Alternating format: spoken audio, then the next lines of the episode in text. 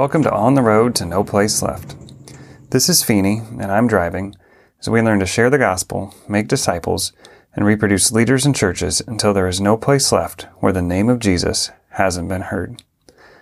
This interview was recorded by some friends of mine who gave me permission to pass it on to you. It covers a variety of topics. It starts with a clear conversation about using money in a missions context. But as they talk about money, substitute the words time and energy and you'll find this episode applicable across any work as you think about investing in leaders. But then they hit on some other key things by the end disciple making, strategy coordinators, and how funding relates to each. Let's jump in. Let's move to normal times, if there is such a thing. You know, you were in Nepal, your goal being to facilitate a movement of multiplying disciples, churches, and leaders and you had a certain amount of resources to to utilize for that purpose. Talk to us a little bit about about when you would introduce money and and how it worked well and how it didn't work well.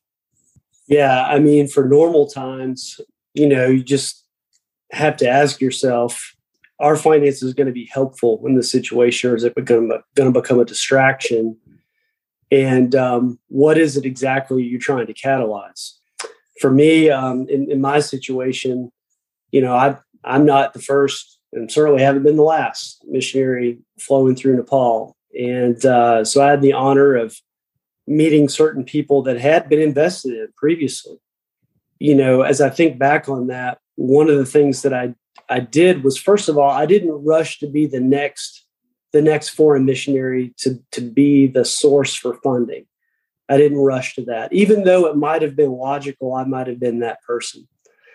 And I don't know where this came from. I don't know that any one person gave me this advice. In fact, I think a number of people were asking me, What are you waiting on?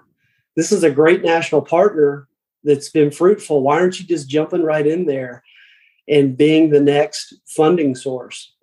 And one of the most fruitful national partners I had, I waited over a year, maybe a year and a half before I got involved financially with him, and uh, just just ran with him and did what we could do without funding, you know. And what I observed was this guy wasn't going to quit. This guy this guy wasn't doing it for money. And yes, his capacity decreased. He didn't travel as much, but he just made he made adjustments. He made adjustments, and actually, his work went to a new level on the local level where he had more access and I really believe that's what God wanted to do with him. And then after about a year and a half, we I introduced the idea of no place left, and that idea is a vision. I helped him to, to, to create a to articulate a vision for what success would be, and to break down the overall task in Nepal into district type uh, ideas. Like what would it what would it take to see no place left in a district? And what was funny was this particular brother I'm thinking of was more of a pastor by nature. He was an evangelist for sure, but he's very pastoral. And I asked him, I said, what would it take to be finished in this district he was working in? And he was he was kind of offended. He was like, "What do you mean finished? These are gonna be my friends for a lifetime." I said, "Yeah, I'm talking about apostolically, brother." I said, "I want to stretch your mind a little bit. Let's study Paul. Like, what would it take for him to say he was ready to move on to a new place?" Apostolically, but with lifelong friendships for sure. And man, that landed with him. And because he'd been doing evangelism in that area for many years and had many friends, but he started to think about creating local ownership of the task of reaching the entire district. And so he did that. He, and so how that relates to money is, you know, by us inserting money into multi, a multiplication mindset and also just the, the activity that leads to multiplication, the commitments, the principles. You know, by freeing up his time, he was able to he was able to see a, a movement started in that district to the point where he developed numerous other leaders that took on other district adoptions and he moved on to a neighboring district to, to repeat the process. And so with this particular guy, what what form was the financial help taking? Were you paying travel expense? Were you paying him a monthly salary? What what were you doing? Yeah, so we we had it in basically two different categories, and no one wanted to use the word salary. We kind of had to dance around that word. That just didn't seem very like a very cool thing to be doing. So we we called it flexible support. It's called obfuscation. we got to dance around some of these terms, you know, so we don't, no one gives us too hard a time about it. But, you know, part of it, I would give him some flexible support to, to truly use for whatever he felt like he needed to use it for with no, no need to report back to me on anything. But before we would do flexible support with partners, we would often start with a, just a training budget where we would just give them some budget so they could travel by bus or train, um, do some basic things to set up trainings. Um, it's pretty customary to provide food. Um, that's a, a, pretty easy thing you can do. And so, and so we would start with training budget, and and now that we would actually ask for receipts. So, and and whatever they didn't spend, they were expected to give back to us. You know what I mean? And and if they went over budget, we'd have a discussion on whether or not we could handle that, or or whether they just had to carry the liability of that. I will say most often we would we would cover it as long as it was not incredibly over budget. So, yeah, that's just how we handled it. Those two categories: flexible support and um, and, and then also training budget. And did you have sort of milestones in that where okay, if a guy's doing this, then we'll consider giving a training budget. If he's doing this, then we'll consider giving him yeah, so it would start out with, uh, you know, I think in North America they call it swarm training. You know, that's how we usually start out with these partners. We we they we just they jump in my vehicle and we go, and I just pay as we went. You know, but the the bottleneck was, was me. You know, it was my per was my presence to be there to to to do that, to pay those bills and do those things and uh, you know once once they were basically we'd go through you know for a lot of these guys i would model the training you know the model assist watching leave principle. I would assist them on other trainings and i would possibly just watch. And then they would be coming to me saying you know i'm getting a request to do this in this place over here you know and so we would multiply our efforts and that's when training budget would come into play. I just released those funds. And um, you know we'd also do some tracking. We, we'd do some um, that's that well this is really where tracking becomes you know it, it's important for a lot of reasons but this is a this is a big reason too. Um, we would track the controllables and non-controllables in training and that's not the subject of this call but at the same time the, when it was at the point where i was releasing funding i felt like it's not unreasonable for me to be asking for some clear answers to what are the controllables who did you train what did you train when are you going to go back and follow up? Because we always did multi-phase training. We never did a one-off. We weren't campaigning a vision like a PR stunt. We were actually trying to change lives through multi-phase, obedience-based discipleship training. And so it was always multi-phase. So if someone committed, I said, okay, well, tell me about the next three or four. Are you are those in your calendar? uh, but then then just ask for reporting. You know, um, you know, has anyone come to Christ? Any any churches started? So that kind of thing. What I think you said is you would do swarm trainings, which basically the travel and so forth was funded by you.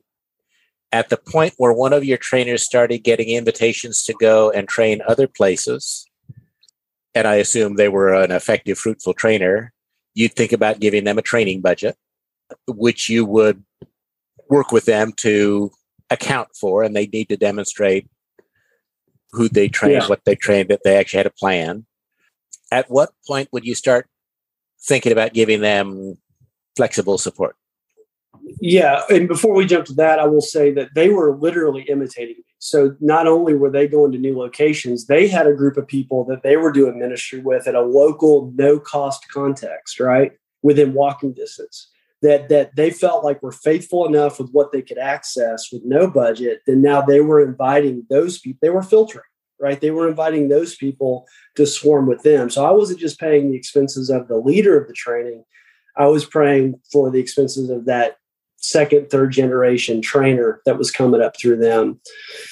As far as flexible support that i tell you where that really shifted was when people became committed to seeing no place left uh, in a in an identifiable segment, uh, geographically and people group wise. So in our context, we we go we would go according to districts, and then we would give them a shorter list of the of the people groups in that district, not the whole country, but a little bit more manageable.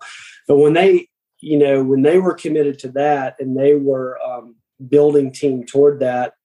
That it really became a, I mean, it, it could be done bivocational. I'm not saying it was impossible to do it that way, but really the way I framed it was are you willing to sacrifice your bivocational career and put that on pause for three years? I see, I, I didn't view it as, hey, your ship's come in and now we're going to pay you for three years. And they didn't view it that way either a lot of times.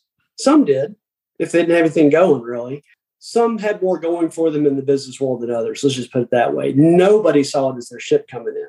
I mean, it just wasn't that much money. I mean, it was enough to get by and where your parents didn't gripe at you for what are you doing with your life, you know, but they were able to pay their own bills and things like that. But it wasn't like an extravagant thing.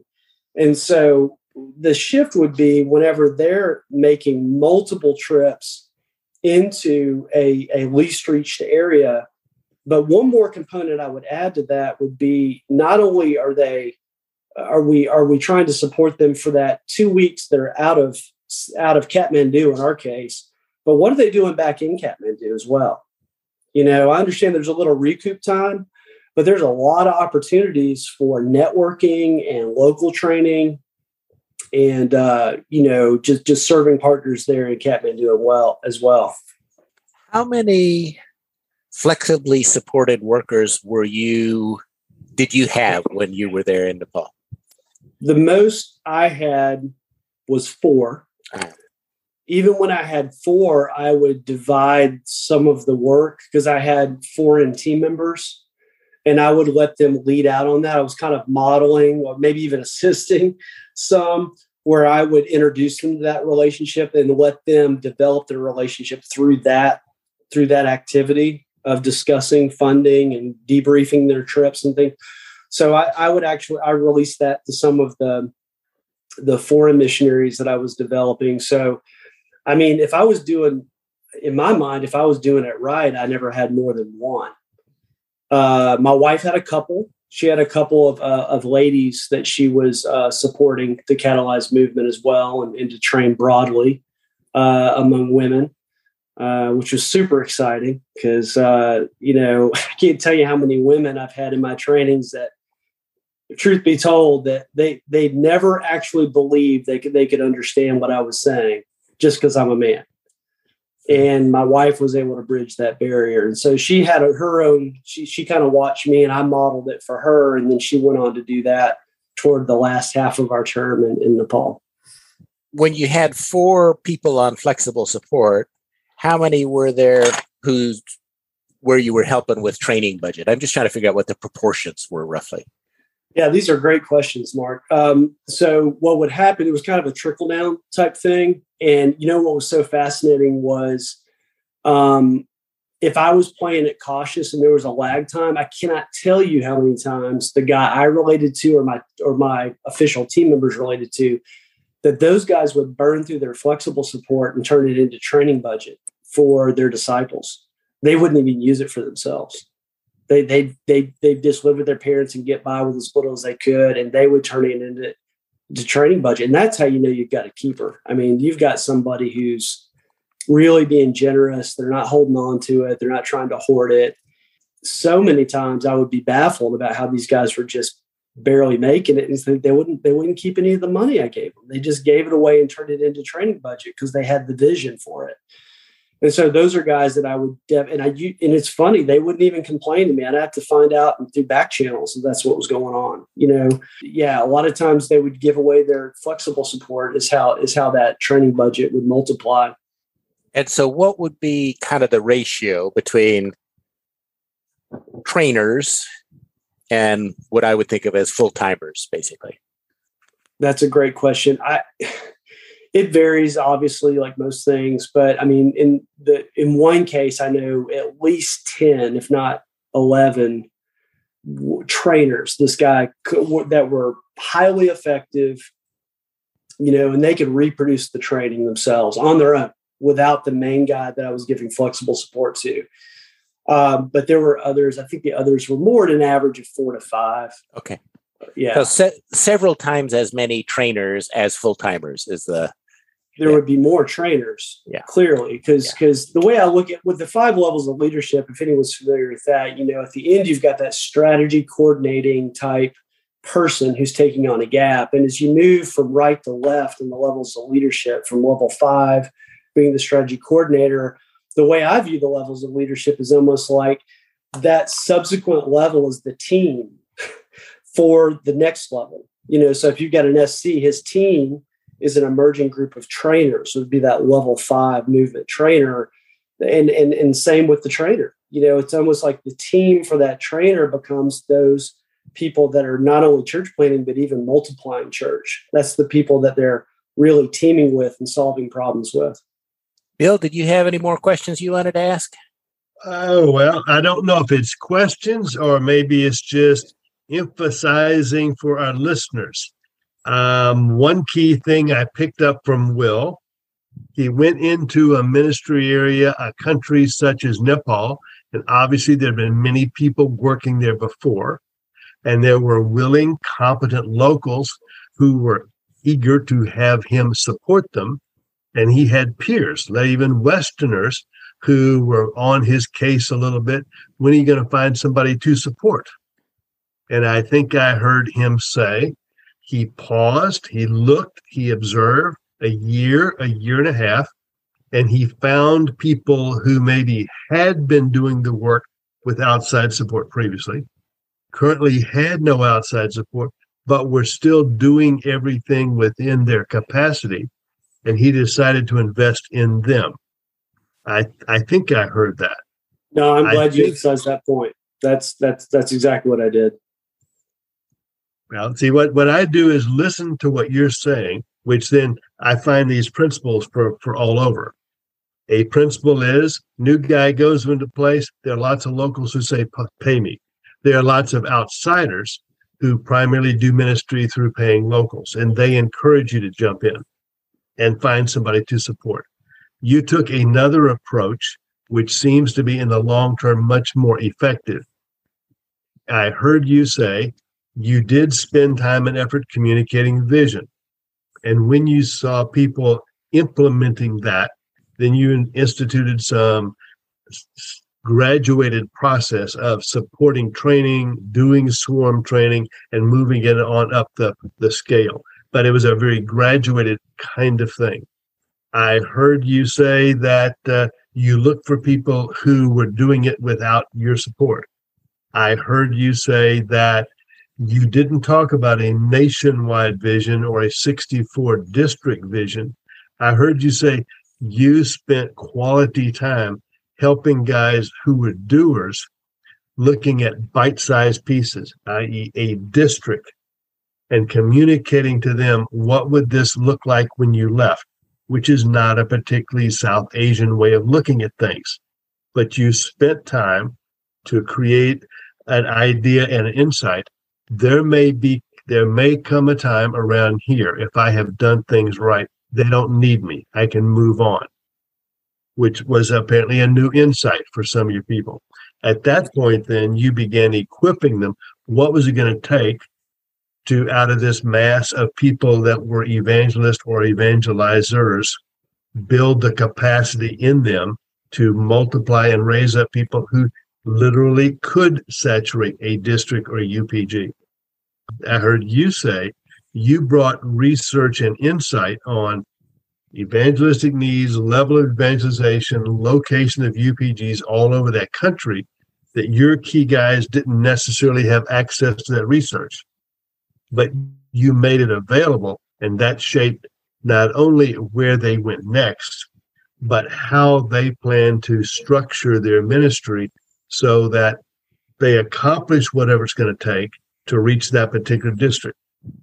You didn't overwhelm a guy with a nationwide need, but you gave him reasonable chunks of things and walked him through a process so that he could leave it behind as the apostle Paul did and move on with no guilty conscience.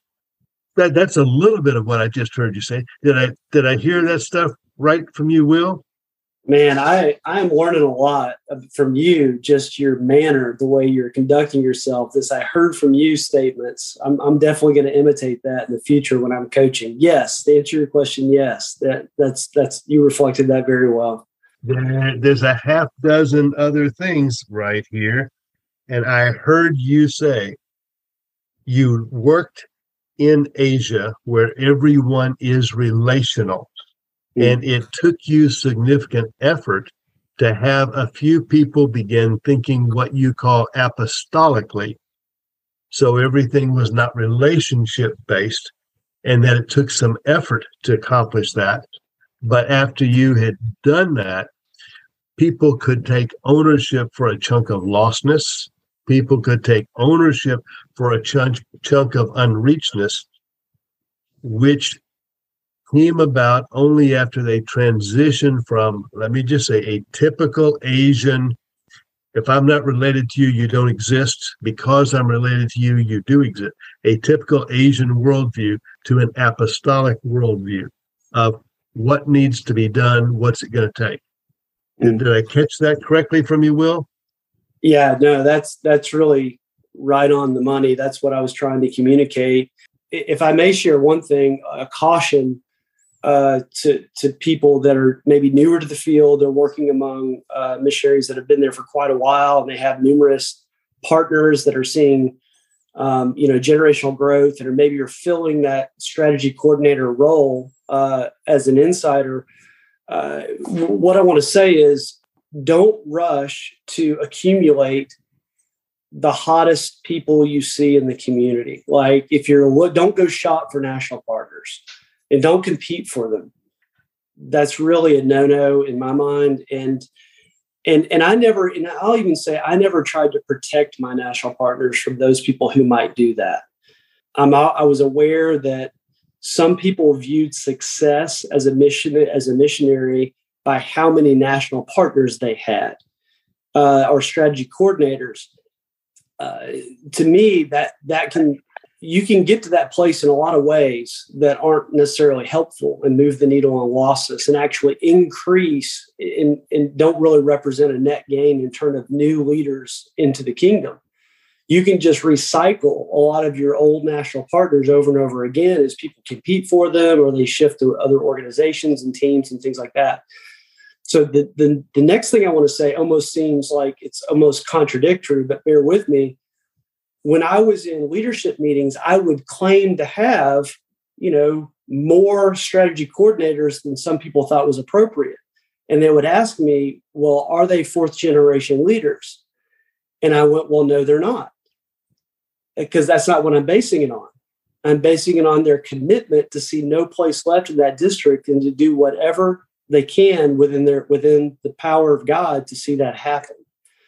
And so the, the strategy coordinator um, uh, title should not be seen so much as a role or as an outcome that you give people who are seeing fourth generation fruit. In my view, it's it's more of a commitment to a function. Am I going to coordinate strategy in order to see no place left in this district? Um, that's a shift in thinking, and I think uh, the, to, to to to see success is how many national partners that I have that um, are already fruitful is not really going to move you forward into finding those next leaders. So maybe we've gone beyond money, but I felt like since we're on the topic of strategy coordinators, that might, might be worth saying because I feel like we we brought some new players into the equation by by starting at the grassroots level and just training broadly and inviting more people into the task. Okay, Mark, let me jump in and do the application here what is fascinating is a return to roots. The concept title, strategy coordinator, originally was a title for someone who had a burden and a vision and a what's it take attitude to reaching a group, irrespective how many streams and generations that person had. Strategy coordinator was not a title based on numerical accomplishment.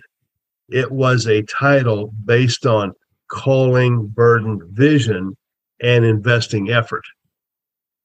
Through the years, as things always change, the title became a title to be strived for with some acclamation.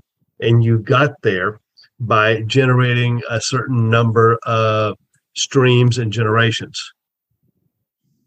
But what Will has just enunciated is a powerful tool and understanding of who do we want to relate to.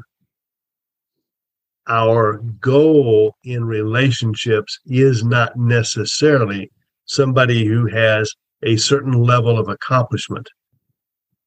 Because, quite frankly, using non biblical methods, you can get to four gens and four streams without much difficulty. But the zeal, passion, the focus, and sense of calling to a section, people, district, whatever, you can work with that person and help them get there in a biblical way. What, what did you hear me say? What I heard you say was Will is right. That focus on sort of vision and ownership rather than numbers of generations is the appropriate criteria for for calling somebody a strategy coordinator. Mm-hmm. I wanted I wanted to go back to something you said, and I was thinking about a baseball team. You know, if I owned a baseball team, there's a couple ways for me to get a champion. And one way is to spend a bunch of money buying superstars from other teams. Another way is for me to really focus on the, the farm team system and raise up internally the superstars of the future. From the perspective of the sport of baseball, the first way doesn't really make baseball any better. That we're just shuffling the stu- superstars around between teams. Mm-hmm. The second Right. way improves the state of the game. We've generated more better players. And it seems like what you were saying is in the missions business, there are a lot of people who are trying to build their team the first way. They're trying to buy up the existing stars and that your goal was the opposite was to raise up the guys of the future. I was playing the long game. You know, I, I went there to give my life. Um, our first term was actually in Bangladesh, and you couldn't have convinced me that I wasn't going to retire there when I first started. Um, Nepal was something that God surprised us with, and we were there for 10 years, which I still don't think was long enough. And so, yeah, we were playing the long game. And so we weren't just investing money. Money, you know, this whole topic of money, you know, was secondary to our man hours and our love and our life and our emotions and you know our and, and even risk. It's a life and limb traveling across a place like nepal and not only to myself but to my family. And you you can't put a price on that you know and and and also you can't put a price on that. And and and that's going to that's going to strike more deeply in the heart of those you're discipling than any paycheck and any of our national partners you would ever meet would say exactly the same thing. That's the reason they all cried when we left, was because they knew we we'd given our lives to that. So you're exactly right. I've heard people say rightly in the past that uh, the life of a church planter or, or a missionary is, is a choice to live a life of obscurity. To, to learn to find the joy in that is is is a really serene place to live. It's a good place to live and I love it. I actually, I, I, really love it. And it's okay for me to find the new guy and let other people develop him. Uh, and it turns out, you know, um, you know, if if the only resource you bring to the table is financial, you find yourself with really no other option but to go shopping and networking only, and not really disciple making. And to me, that's that's a shortcut that's that's not going to lead to a completion of the task. It's going to lead to conflict and it's going to lead to really a dishonor to the bride of Christ. When I'm convinced that when the Bible says, when Jesus says the harvest is plentiful, but the labors are few, he's not just talking about new believers, he's talking about your new leaders that are going to be your new strategy coordinators. I'm thinking that far ahead. So what I want to say is, can't we be, can we not be content with the day in, day out work of even weaving it into our evangelism to say, hey, man, I want to see you come into the kingdom. I want to be in the birthing room when it happens. Praise God. But God's got a mission for your life. And it may be He's calling you to reach your entire family. So this whole vision casting uh, finds its way into my evangelism. I'm looking for laborers. And so you've got to bring more to the table than money, or, or all you're going to do is reshuffle the kingdom. I think there's some excellent financial principles. I think there's some excellent discipleship principles. Summation I heard this man say if all you bring to the table is money, you're not really growing the kingdom. You're just rearranging the players. When you invest your life, and men and women disciples know it, uh, there's a bond there that continues long after you leave a country but there is an impact on them as to how they will reproduce what they received from you. Uh, what I'm hearing Will say is some of the most effective people in the country he was in for a decade learned how to love downstream and invest in people downstream where funds may or may not have been part of the equation and they learned it from him because it was lived out and we all know modeling is not the best way to teach somebody something. Modeling is the only way to teach somebody something like this. I mean, no exceptions. I mean, you either model it or you're you're not you're not teaching it. And what Will modeled is continuing downstream probably today because of, of what he modeled and, and what he invested. You can connect with me and other content at ontheroad.link. That's ontheroad.link. Check out the show notes for a link to more about the five levels of movement leadership. This is Feeney, just passing on an interview from some friends. Thanks for listening. The On the Road podcast is to encourage you and your church to share the gospel, make disciples, and reproduce leaders and churches until there is no place left where the name of Jesus hasn't been heard.